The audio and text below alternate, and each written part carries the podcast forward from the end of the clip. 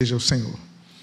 O título da mensagem desta manhã se denomina Pavimentando o Caminho Estreito para mantermos então o rumo das bênçãos. Eu convido a que você abra a sua Bíblia no Evangelho segundo Mateus, capítulo de número 7, não 17 como está na tela, mas capítulo de número 7. Eu gostaria de ler nessa parte conclusiva, que vai caminhando para a conclusão do Sermão do Monte, os versículos 13 e 14. E registra a palavra de Deus. Entrem pela porta estreita, porque larga é a porta e espaçoso é o caminho que conduz para a perdição, e são muitos os que entram por ela. Estreita é a porta e apertado é o caminho que conduz para a vida, e são poucos os que o encontram. Oremos. Pai amado, Deus bendito, lemos a tua santa e preciosa palavra e pedimos, Deus, fala conosco nesta manhã. Abençoa a nossa vida, fortalece a nossa fé, e o que nós pedimos, nós fazemos agradecidos em nome de Jesus. Amém e amém. Eu vou repetir esse trecho com uma observação sobre a qual nós pontuaremos a mensagem desta manhã.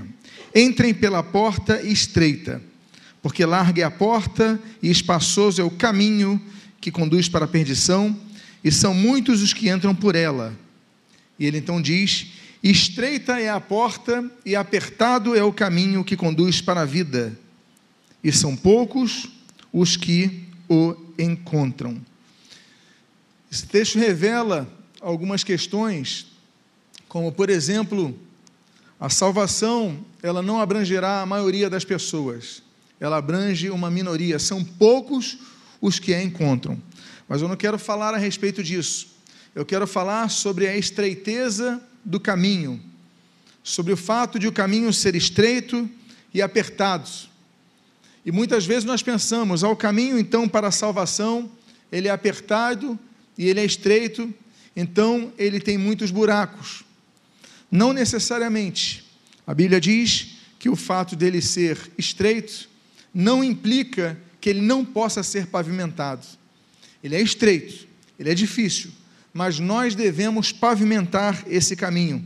E é sobre isso, sobre os tipos de caminho a serem pavimentados, que eu gostaria de tratar nesta manhã.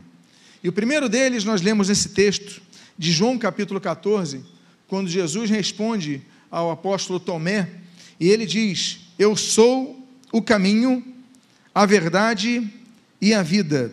Ninguém vem ao Pai senão por mim. O início do processo da pavimentação é sabermos o caminho onde o qual estamos pavimentando.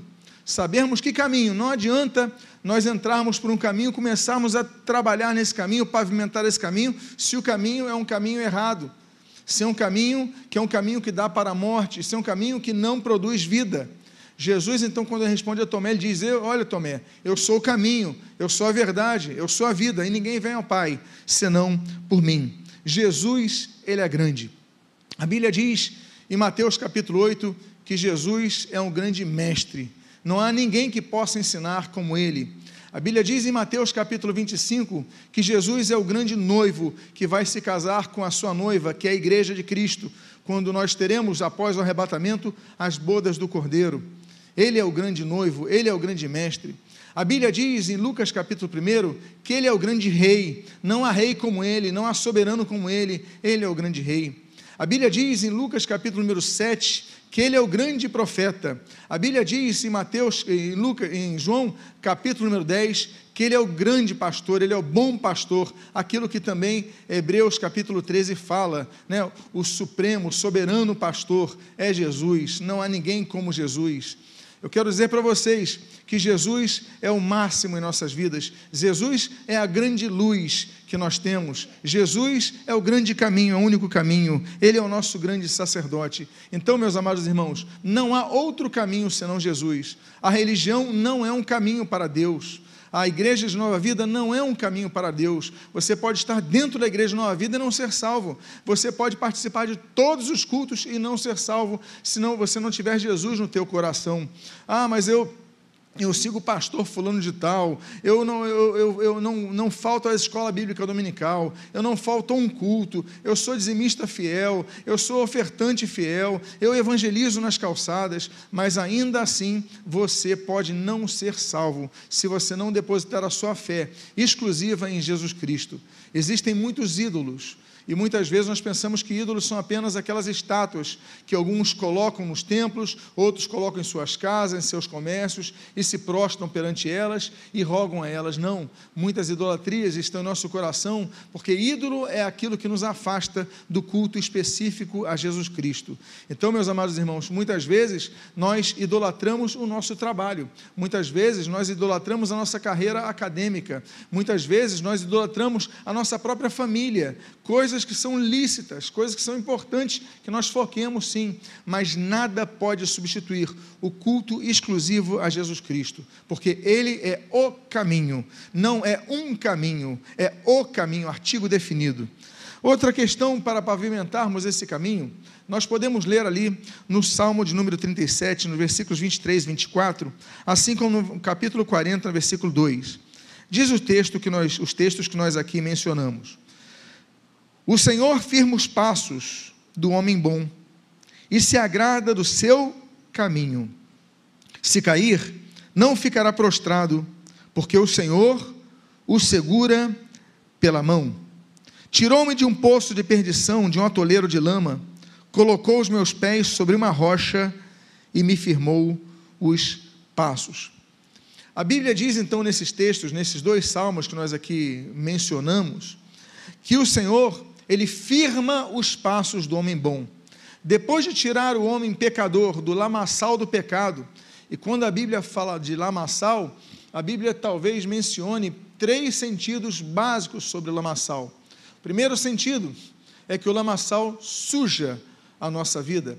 O segundo sentido é que no lamaçal nós afundamos, nós deixamos de estar no caminho plano e nós começamos a afundar e podemos cair, porque ele é escorregadio, o lamaçal. E o terceiro ponto, meus amados irmãos, é que nós podemos escorregar e cair e morrer. O lamaçal traz essas precisões simbólicas, mas a Bíblia diz que o Senhor firma os passos do homem bom. Quando nós saímos do lamaçal, começamos a ouvir a palavra, começamos então a andar numa vida reta diante do Senhor, o Senhor então firma os passos do homem bom e diz a Bíblia, e se agrada no seu caminho. O que nós queremos fazer é agradar ao Senhor. É isso que nós queremos fazer. Nós queremos adorar a Deus, nós queremos cantar louvores a Deus, nós queremos servir a Deus com nossos dons, nossos talentos, nós vemos ao culto para cultuar a Deus, mas tudo isso resume no propósito agradar ao Senhor. Na é verdade, nós queremos agradar nosso Deus. Então, a Bíblia diz que ele se agrada do caminho daquela pessoa, daquele homem bom, cujo cuja vida o Senhor firma os passos. E a Bíblia diz que se ele cair, não ficará prostrado, porque o Senhor o segura pela mão. Meus amados irmãos, quantos aqui tiveram dificuldades e já sucumbiram em sua fé? É claro que nós lembramos do texto de Mateus, quando não apenas o, o, o Pedro está é, caindo, mas ele está submergindo, ele está afundando no mar, e o Senhor o segurou pela mão essa, essa, esse fato que aconteceu no Mar da Galileia talvez seja um dos mais claros do que profetizou ali, foi profetizado no livro de Salmos.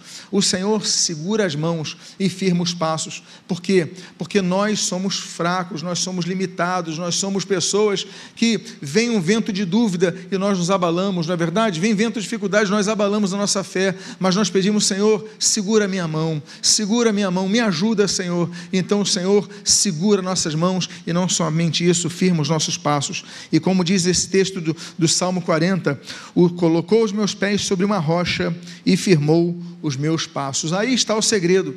Ele tira da lama e coloca num local firme. Ele tira Pedro da água e coloca então no barco, e do barco vai para a areia, vai para a terra.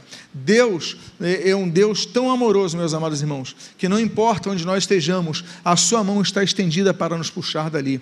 Eu não sei a situa sua situação, mas o Senhor quer te tirar de onde você está e firmar os seus passos numa rocha. É o que a Bíblia diz, a Bíblia fala de várias pedras. A Bíblia fala, por exemplo, da pedra, Gênesis capítulo 28, da pedra onde Jacó descansa ali em Betel, né? e ele dorme com um travesseiro de pedra, mas ele tem a visão que Deus lhe dá, uma visão gloriosa que Deus lhe dá, ligando o céu e a terra. Não importa se você está dormindo num travesseiro de pedra, numa dificuldade, Deus é um Deus que continua lhe dando visões. Você pode estar passando uma situação difícil, mas você está ouvindo essa palavra, Deus está falando contigo. Outra pedra que Deus usa, por exemplo, são aquelas duas pedras que Deus entrega a Moisés no Monte Sinai, ali em Êxodo capítulo número 20, a pedra daquela aliança que ele faz com Moisés. Meus amados irmãos, a pedra, é, ali tem a vontade de Deus revelada. Nós temos outros tipos tipos de pedra, como 1 Samuel capítulo 7, aquela pedra entre Mispa e Sem, que recebe um nome. Sim, nós temos uma pedra que recebe o nome de Ebenezer. Né? Até aqui nos ajudou o Senhor, como simboliza a representação daquela pedra de ajuda. Então, meus amados irmãos, nós temos uma pedra testemunhal. Nós temos as pedras, por exemplo, que são colocadas ali por Josué, no capítulo 7, no Rio Jordão. Então, são as pedras que o povo passa pelo Rio Jordão e ali fica o testemunho do que Deus fez naquelas vidas pedras. Nós temos a pedra, por exemplo, de Daniel capítulo número 6, a pedra que tampou Daniel na cova dos leões. Eu fico imaginando Daniel sem ar, sem possibilidade de sair, junto com aqueles leões, na escuridão, mas mesmo assim, Deus o resgatou daquele lugar. Pedras, pedras que sufocam, pedras que tiram a possibilidade de uma saída, como nós vemos, por exemplo, no próprio Lázaro. João capítulo número 11, nós vemos que Lázaro estava morto e ali jazia há quatro dias, mas Jesus, depois, ao declarar sobre a ressurreição de Lázaro, ele diz: retirem a pedra. Deus é um Deus retira a pedra de nossas vidas. Então eu quero dizer para vocês, esse texto, Deus nos coloca numa pedra. E aí nos remetemos então a 1 Coríntios capítulo número 10. E que pedra é essa?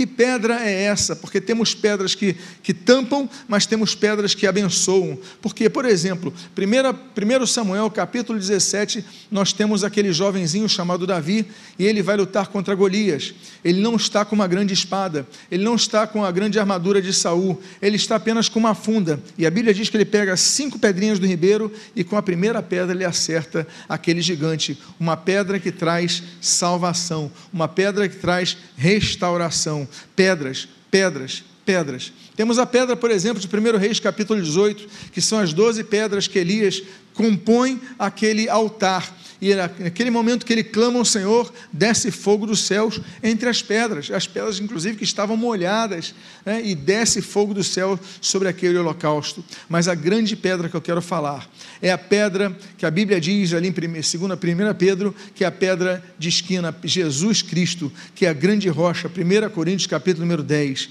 Essa é a pedra que nós devemos nos firmar. Meus amados irmãos, os ventos vêm, mas a rocha é Cristo. Se firmados estamos na rocha, rocha, então estaremos firmados em Cristo. Nós lemos, começamos lendo Mateus capítulo 7, é, nós, nós devemos lembrar que no final desse sermão da montanha, desse sermão do monte, melhor dizendo, ele, o Senhor Jesus, ele usa o exemplo das duas casas. A casa que foi edificada sobre areia e a casa que foi edificada sobre a pedra. E a casa que foi edificada sobre a pedra, ela permanece. Então, quando vierem os ventos, as dúvidas, as dificuldades, lembra-te de Jesus, firma a tua fé em Jesus. Não firme a tua fé no líder religioso, não firme a tua fé no pastor, não firme a tua fé no marido, na esposa, nos filhos. Firma a tua fé em Jesus. Não firma a tua fé na igreja, não firma a tua fé na denominação, não firma a tua fé, firma a tua fé em Jesus, porque a rocha é Jesus, só Jesus é a rocha que jamais se abala. E aí então nós devemos lembrar o seguinte: bom, então para pavimentar, eu tenho que pavimentar com pedra. Antigamente, como você pavimentava um caminho? Você colocava pedras no caminho. Com as tecnologias, nós temos três tipos de pavimentação. Nós temos a chamada pavimentação rígida, a semi-rígida e a flexível. A rígida, feita com concreto. A semi-rígida, feita com é, concreto ou asfalto, e a flexível, feita com asfalto, que é muito usada em locais que precisam de um certo tremor, muitas vezes. Eu não sou especialista na área, mas sei que existem essas três, esses três aspectos da pavimentação. Mas uma coisa que nós devemos saber é que, seja concreto, seja asfalto, todas elas precisam de pedra. Todas elas precisam de mesclar pedra para a sua composição, moer pedra, juntar pedras, a base da pedra, a base da rocha. A nossa base é Jesus. Muitas pessoas têm religião, mas não têm Jesus. Quando nós olhamos para a Europa, que foi um celeiro de missionários para o mundo, nós olhamos a Europa hoje, aí você chega lá, aí a pessoa fala: Eu sou protestante, eu sou católico romano, não importa a religião, as pessoas estão distantes de Deus. Nós, tive, nós temos muitos casos de pessoas que dizem-se religiosas e não têm uma vida com Deus, não têm uma vida com frutos com Deus. Então Deus não está procurando ibope, Deus não está procurando pessoas que digam eu pertenço à religião, eu sou um protestante, eu sou um católico romano. O que Deus quer é vidas cuja luz de Cristo brilhe e cuja fé é depositada em Jesus Cristo. Amém, queridos? É isso que Deus quer. Pela palavra, nós devemos lembrar então, falamos da rocha mas o texto da pavimentação desse caminho, no Salmo da Palavra, que é o Salmo 119, que é o maior capítulo da Bíblia, no versículo 105, talvez um dos versículos mais conhecidos, uh, aliás, versículo 133, nós vemos esse texto: Firma os meus passos onde? Na tua palavra, e não permitas que nenhuma iniquidade me domine. Eu vou repetir a primeira parte firma os meus passos na tua palavra. Meus amados irmãos, esse mesmo salmo, esse mesmo salmo que fala no versículo 72, que a palavra de Deus é mais valiosa que o ouro. Esse mesmo salmo que fala no versículo 103, dizendo que a palavra de Deus é mais doce que o mel. Esse mesmo salmo que fala ali é, no versículo 97, que nós devemos meditar na palavra de dia e de noite. Esse mesmo salmo que fala no versículo 11: Olha, guardo no meu coração as tuas palavras para não pecar contra ti. Esse mesmo salmo que fala lâmpada para os meus pés e a tua palavra luz para o meu caminho, no versículo 105, ele está dizendo no 133 o seguinte: firma os meus passos na tua palavra. Olha o caminho sendo pavimentado. Então nós lançamos no pavimento do nosso caminho estreito, nós lançamos a pedra, a rocha que é Cristo e agora fundamentamos isso na palavra de Deus. A palavra de Deus, ela permanece para sempre. Salmo 40: seca-se a erva e cai a sua flor, mas a palavra de Deus permanece eternamente. O Senhor Jesus ele diz no Evangelho de Mateus: Ó céus e terra onde passar, mas a tua palavra não passará. A Bíblia diz em Jeremias capítulo 1, versículo 12: Ó, eis que velo pela minha palavra para cumprir. No próprio Jeremias capítulo 23, ele fala não é minha palavra fogo, diz o Senhor, e martelo que esmiuça a penha. A palavra de Deus é a base que nós temos para não nos desviarmos. Nós devemos lembrar que Jesus fala em Mateus capítulo 22, versículo 29, Errais, pois não conhecendo as Escrituras e nem o poder de Deus. Então, nós devemos firmar nossos passos na tua palavra. Em primeiro lugar é a rocha que é Cristo. Agora, tem muita gente que firma a sua fé em Cristo, glória a Deus por isso, são nossos irmãos na fé, vão viver na glória conosco, glória a Deus por isso, mas que não estudam a palavra, que estão em locais, congregam em locais onde a palavra não é pregada, que não buscam o conhecimento da palavra, então nós devemos entender que, apesar de estarem, são nossos irmãos, glória a Deus, fé firme em Cristo, arrependidos dos seus pecados, deposição sua fé em Cristo. Amém por isso, não estou questionando essa, essa, essa situação. O que eu estou dizendo é que nós devemos procurar crescer mais e mais, e mais cada vez mais, de fé em fé, através do conhecimento da palavra. Por isso que esse texto é tão importante. Versículo 133 do Salmo 119. Firma os meus passos na tua palavra. Por quê? Nós lemos que os nossos pés estão firmados na rocha. Veja se você vai pegar a diferença. Os nossos pés estão firmados na rocha, mas os nossos passos na tua palavra tem diferença? Você pegou a diferença? Pés, passos. Eu posso estar com os pés firmados na rocha, mas não sair do lugar. Passos significa que eu estou andando, saindo do lugar. Ou seja, nós nos convertemos a Cristo, depositamos nossa fé em Cristo, firmamos nossa fé em Cristo, mas nós devemos dar passos, nós devemos andar, nós devemos nos desenvolver, e para isso precisamos conhecer a palavra de Deus.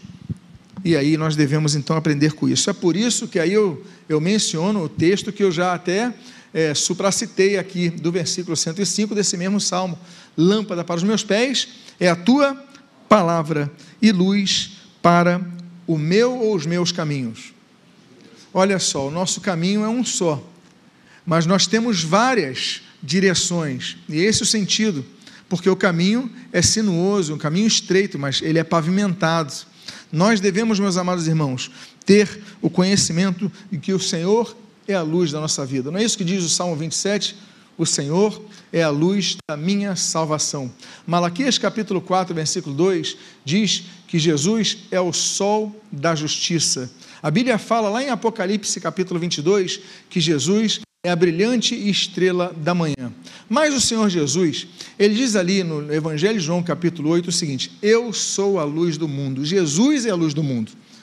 Mas quando ele chega em Mateus capítulo 5, naquelas instruções aos apóstolos, ele diz o seguinte: Vós, meus discípulos, sois a luz do mundo.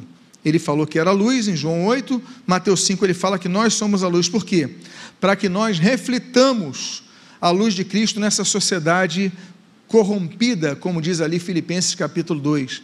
É por isso que nós devemos então, apesar de nosso caminho ser estreito, deve ser um caminho de luz.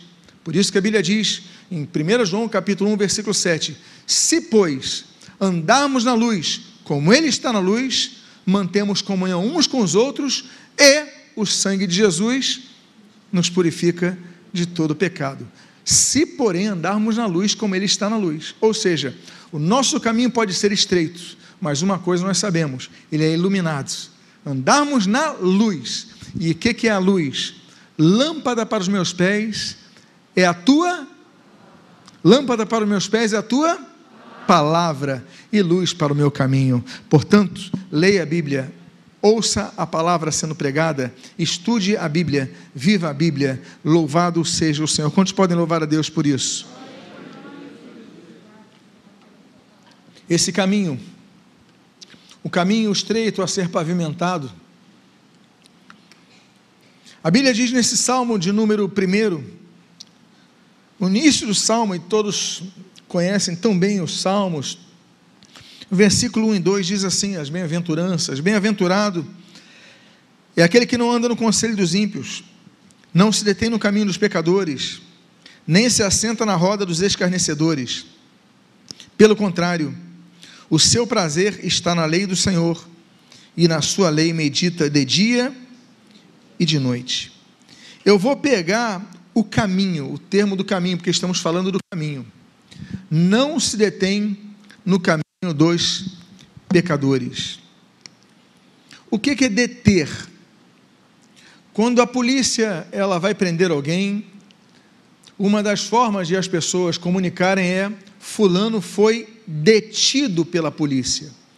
Ou seja, ele foi impedido de continuar a andar onde ele quisesse eu estava andando nessa direção, a polícia falou: para, você está detido, você vai para onde nós queremos te levar. Isso é uma detenção. Você então deixa de andar onde você queria andar e você passa a ir onde, no caso do exemplo citado, a polícia quer que você vá. Você foi detido. E nessa detenção, eles te levam muitas vezes para uma prisão, para uma cela, e ali você fica aguardando então o desenrolar de todo o processo. Mas você foi detido você perdeu.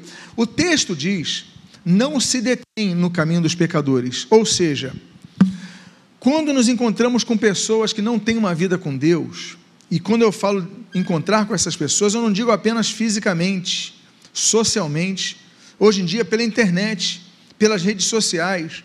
Você anda com essas pessoas, você convive com essas pessoas. Você está procurando andar para uma vida de luz, você está procurando andar para um crescimento espiritual, você procura andar para uma vida com Deus, mas eles querem te deter nessa caminhada. Não se detém no caminho dos pecadores. Você começa a ouvir demais eles, você começa a dar muita atenção para eles, ouve mais os que não têm conhecimento de Deus, não buscam uma vida espiritual, do que aqueles que buscam. Você dá muito mais atenção a, a esses do que aqueles que buscam a vida com Deus. E o que acontece?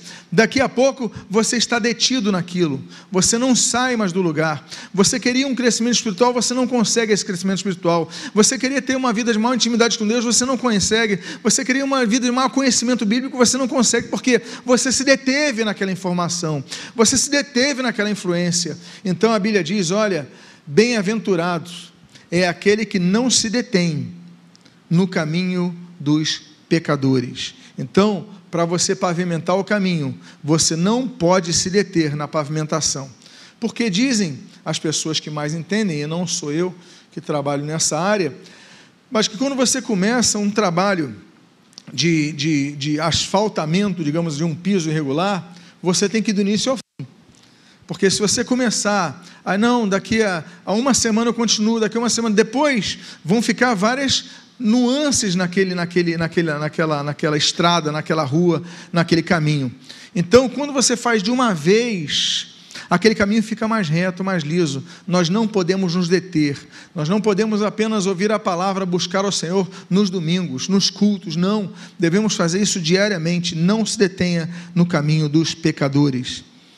Outra coisa, então, que nós devemos falar sobre os caminhos é sobre um texto, um, dos, um texto tão forte, tão firme, que é o de 2 Pedro, capítulo 2, do versículo 20 ao 21. Diz assim a palavra de Deus: Portanto, se, depois de terem escapado das contaminações do mundo mediante o conhecimento do Senhor e Salvador Jesus Cristo, se deixaram enredar de novo e são vencidos, o seu último estado se tornou pior do que o primeiro, pois teria sido melhor que eles nunca tivessem conhecido o caminho da justiça, do que após conhecê-lo, voltar atrás e se afastar do santo mandamento que lhe havia sido dado. Aqui está falando sobre a terrível coisa que é você começar nos caminhos do Senhor e abandonar os caminhos do Senhor. A Bíblia diz: era muito melhor, muito melhor do que conhecer o caminho, era melhor do que não ter conhecido, do que conhecer e voltar atrás. Porque, e a Bíblia diz, teria sido muito melhor que eles nunca tivessem conhecido o caminho da justiça.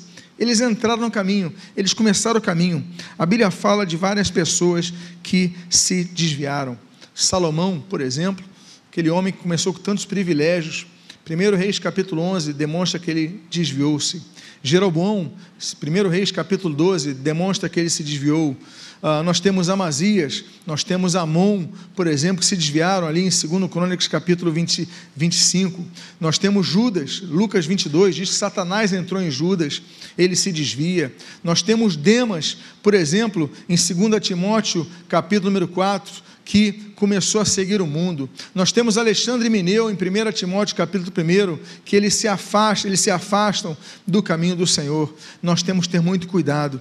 Nós temos que perseverar na graça, como diz a Bíblia em, em Atos capítulo 13, versículo 43. Nós temos, meus amados irmãos, cuidado para não cair da graça, como diz Atos capítulo número 5. Meus amados irmãos, porque muitos caem da graça, muitos se desviam da palavra. Então, se você entrou no caminho, você deve permanecer no caminho. Lembrando daquela palavra do Senhor Jesus, em Lucas capítulo 9, versículo 62, aquele, pois, que tendo colocado a sua mão no arado, olha para trás, não é digno do reino. Então, que nós possamos estar atentos sobre isto. Penúltima, penúltima observação sobre esse caminho a ser pavimentado está em Lucas capítulo 4, no versículo 3 ao versículo 8.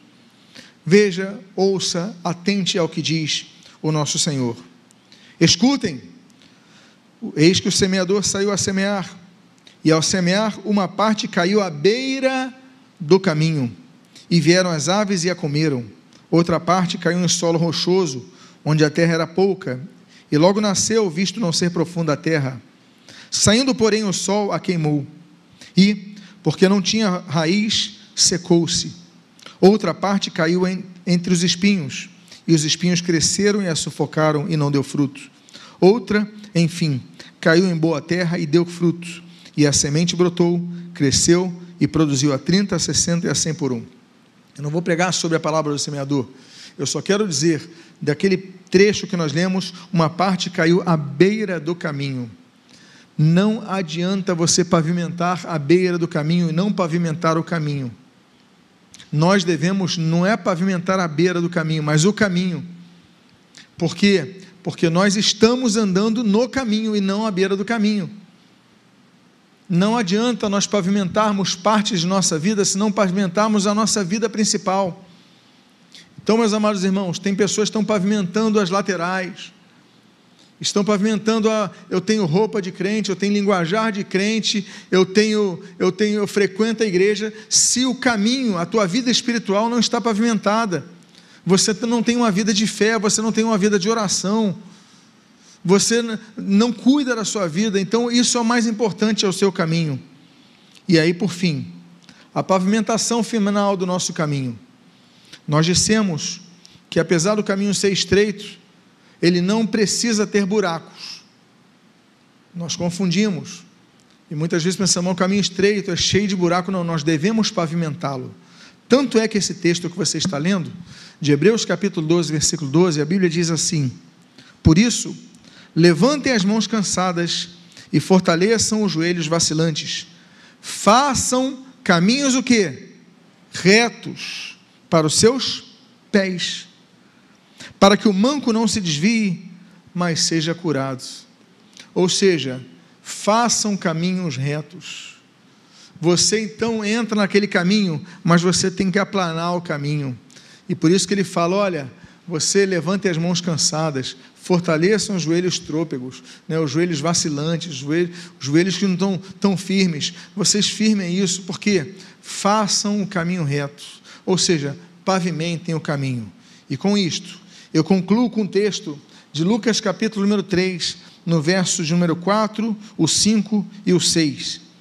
A Bíblia diz: Voz do que clama no deserto, preparem o caminho do Senhor endireitem as suas veredas, todos os vales serão aterrados com o Senhor, e todos os montes e colinas serão nivelados com o Senhor, e os caminhos tortuosos serão retificados com o Senhor, e as estradas irregulares serão aplainadas com o Senhor, e toda a humanidade verá a salvação que vem de Deus. O nosso caminho para a salvação é um caminho estreito, mas a nossa vida no porvir será um caminho de retidão plena. Para isso, devemos fazer caminhos que sejam aplainados, caminhos que sejam pavimentados. Que Deus abençoe sua vida rica e abundantemente. Eu convido a que você, por favor, fique de pé nesse momento. Eu quero fazer uma oração.